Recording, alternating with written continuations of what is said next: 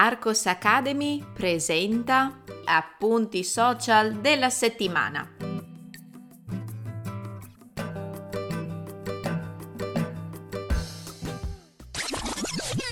Ehi, puoi trovare il testo di questo episodio cliccando nel link in descrizione. Entrando nella sezione gratuita degli appunti social della settimana, troverai altri episodi da ascoltare e da leggere. Buona continuazione! Buongiorno ragazzi, questa settimana è stata per me una settimana corta. Il 2 giugno abbiamo celebrato in Italia la festa della Repubblica, perciò abbiamo fatto ponte già a partire da giovedì. Ne ho approfittato per andare al mare con la mia famiglia per un paio di giorni e per questo motivo non ho pubblicato il consueto video YouTube.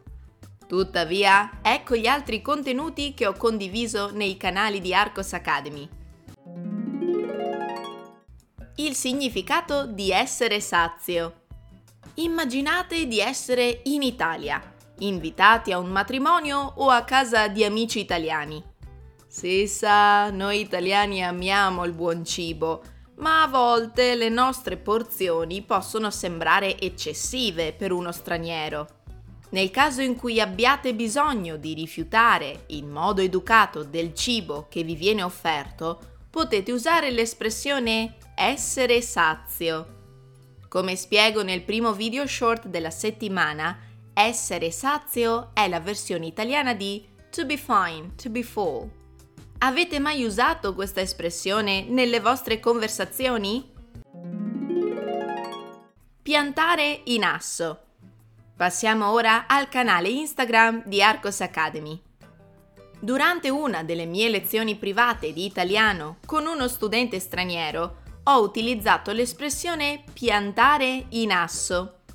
Il mio studente non l'aveva mai sentita prima, perciò, dopo averla spiegata a lui, ho deciso di creare un post su Instagram che ne condividesse il significato. Voi sapete cosa significa piantare in asso?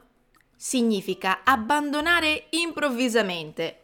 Ma la cosa che mi è sempre piaciuta di questa espressione è la sua origine. Si dice infatti che l'espressione originale citasse piantare in Nasso.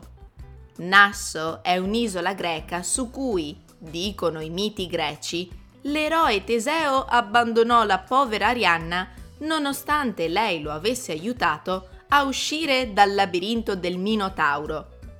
Per niente gentile questo Teseo, vero? Tutti i significati di maturo. In ogni lingua ci sono parole che posseggono più di un significato.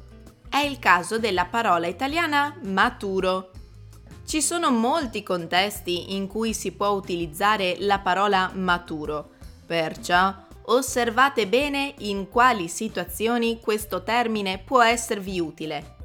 Maturo può riferirsi a persone adulte, a una coscienza morale e intellettuale di qualcuno, nonostante la giovane età, a qualcosa o a qualcuno che è arrivato a uno sviluppo fisico e fisiologico adatto. Volete degli esempi per capire meglio? Li trovate in questo YouTube Short. Nota bene, nel caso vi foste persi gli appuntamenti abituali di Arcos Academy, vi ricordo che questa settimana sono stati pubblicati una nuova Italian Grammar Pill dal titolo Presente di andare.